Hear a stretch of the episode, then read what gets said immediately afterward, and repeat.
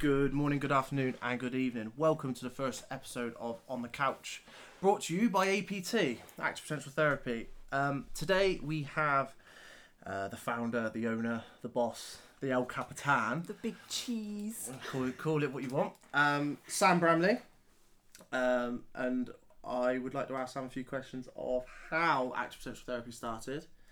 Uh, so we can find out a little bit more about Sam and how we know this wonderful clinic to have transpired into what it is. Mm. So, Sam, Hello.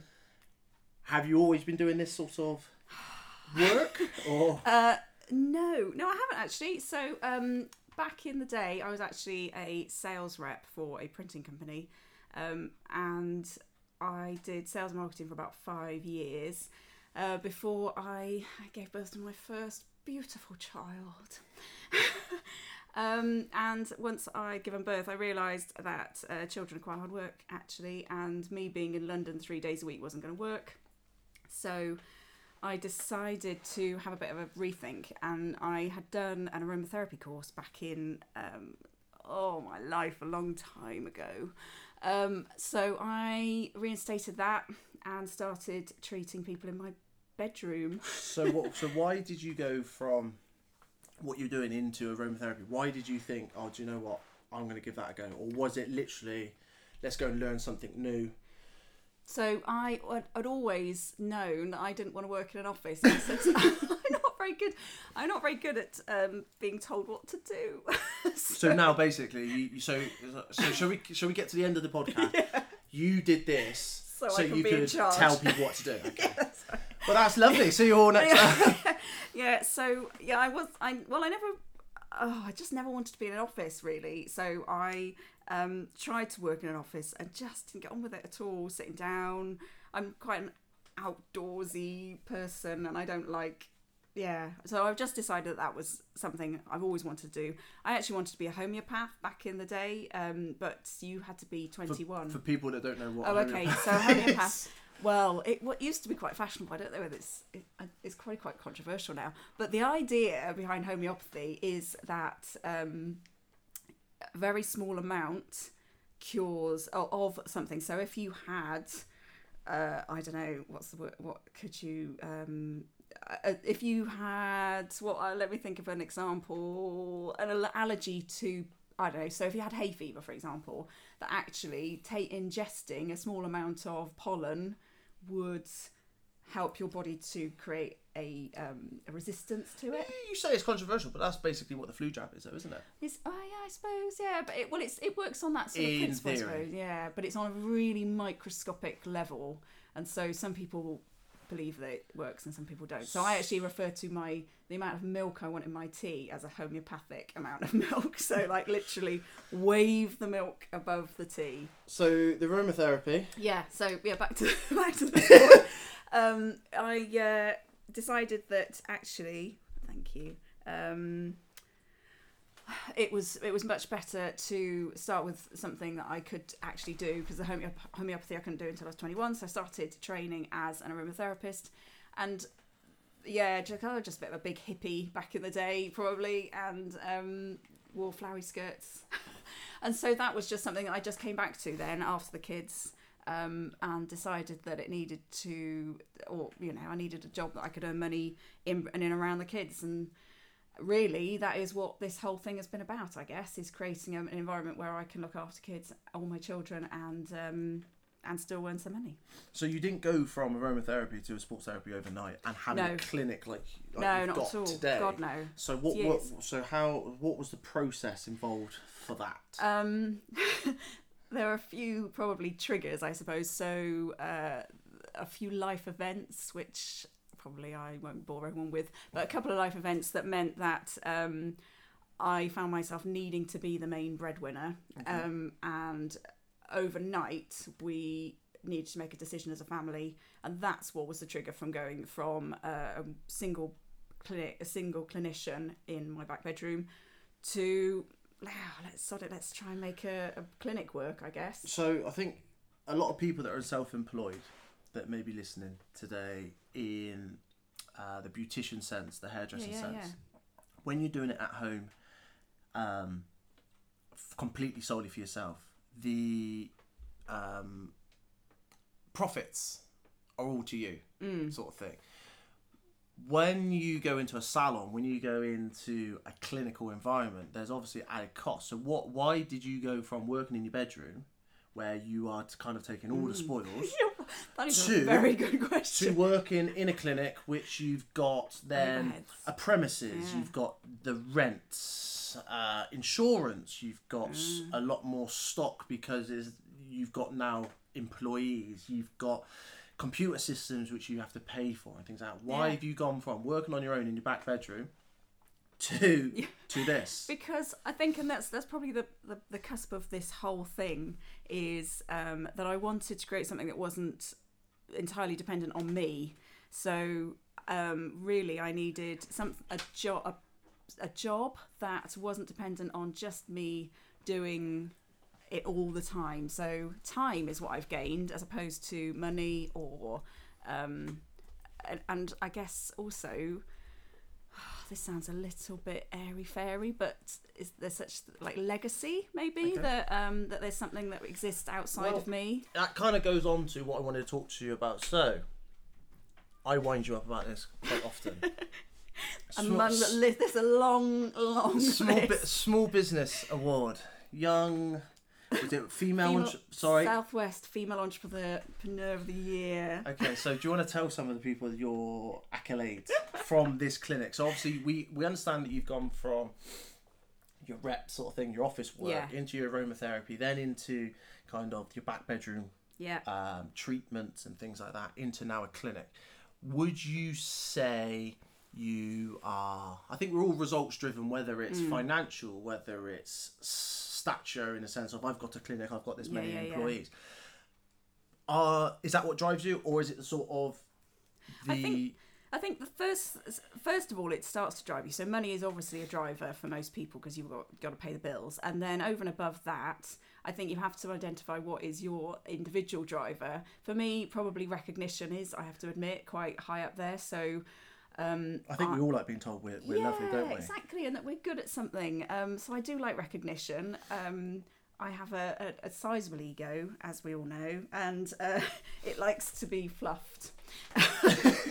um, but over and above that, I actually, and I know we, we bang on about this sometimes about improving lives, but I think in our job, we are privileged to be able to affect people on a daily basis and make their lives better. And that's quite unique, I think, in a job where you can go into work and somebody's life is better at the end of the day because of something you've done. And that, I think, in itself is, and so to create a thing that could affect more people, and that's my biggest driver now, is to um, constantly make what we do bigger and better and improve more and more people's lives. And that sounds really cliche and meh. but it it sort of it makes you have a warm fuzzy feeling inside, don't you think? Don't you have no, that at the end no, of the day? exactly. It's I think, especially when you can make such an impact on on a client, on a patient, or just someone that you see in the streets that may drop a shopping bag and you pick it up Yeah, because yeah. you can see that they It's may be struggling, sort of nature. thing. I Mm. think, yeah, we, we yes. So and that that, is so. my. I think that's probably one of my main drivers now. In all honesty, that it is about, um, and that sounds a bit. So going off your drivers, then Yeah. your recognition and making feel people feel better. Yeah. What can people expect from? I'm not going to say you because I think you, you're quite modest in the sense of you. you no, you Have are. we met? No, you, you, you are because you always talk about active potential therapy. You never say it's you. You never say it's No. you. You say it's we. Yeah. Which, in itself, you you are the person that's built this up to where it is. People come and go. People do come and go, and Yeah. um, I hear about people that have been here and they've moved on to bigger and better things, or things that are more. Hmm. Yeah, yeah. I take quite a lot. Of, I take a lot of pleasure actually in helping therapists become, you know, big. Yeah, and, yeah. and um, I I do like that. So what Um, can we expect from you then? This, ah, this, this I, and I say you, the clinic sort so of thing. So this what, year 2020 so well we did a year of giving back last year didn't we? 2019 and that was huge. Um, i think we all felt better at the end of it for for helping loads of um, different people. So i think we'll do more of the same of that. Um, and just keep driving forwards really. Uh, personally, I don't know. I don't really, I don't really do like New Year's resolutions type things, but um, I'm a believer. If you got to do New Year's resolution, why wait until the New Year to do something? You should Yeah. just crack on and just get started. just start that, it and see how you get on. Yeah, no, I agree. And so nothing um, that I particularly uh, am pushing forwards. It'd be great to see. We've obviously just started at the gym, so Yeah. you know, moving that Atlas. forwards. Atlas, Atlas Gym. twenty four seven. based in Chippenham. Uh, so that's be great to see that grow because I think that's a huge growth area for us. And the other side of things would uh, probably be sort of you know seeing wellness in businesses um, improve. We're And working with some to that. businesses already, aren't we? Yeah, so that would be great to see that improve um, or to grow rather. But over and above that, yeah, just can't continue. Continue making people's over- lives better. Yes, improving lives on a on a measurable scale, um, and making lots of podcasts. This is so exciting. It is a little bit exciting. I'm actually, I'm a little bit nervous actually. I, if you could see her right now, she's got her hands clenched. so now we know about a bit about Sam, the business, the business person. me. Um, what about Sam, the person? Oh, So you've got a. I don't want to call it a hobby. well, it's a profession, I think, isn't it? Oh, to get paid. Um, Is that the definition well, of profession? that's what I'm trying to. I don't want to call it a hobby because it's a bit more than a hobby. But you've got away from work an interesting um, Part hobby slash profession. Um, can So- you elaborate? Yeah, so that? I think that what you're alluding to, Tom, there is my uh, near obsession with uh, strength training. So I it's not just strength training, there is it? it it's powerlifting. So Okay. I am um, um, a British Masters powerlifter, and I Masters being old lady category. Um, but yeah, so I I very am passionate about strength for women, and I think it's not just metaphorically, as in. yeah, I know absolutely all round, mental and physical. But yeah, I think women really shy away from weights because they think they're going to get bulky and bulk up and turn into the Incredible Hulk, and uh, it's just complete fallacy. It, I wish in some ways that that were the case because I'm trying to put some muscle on currently, and it's not very easy.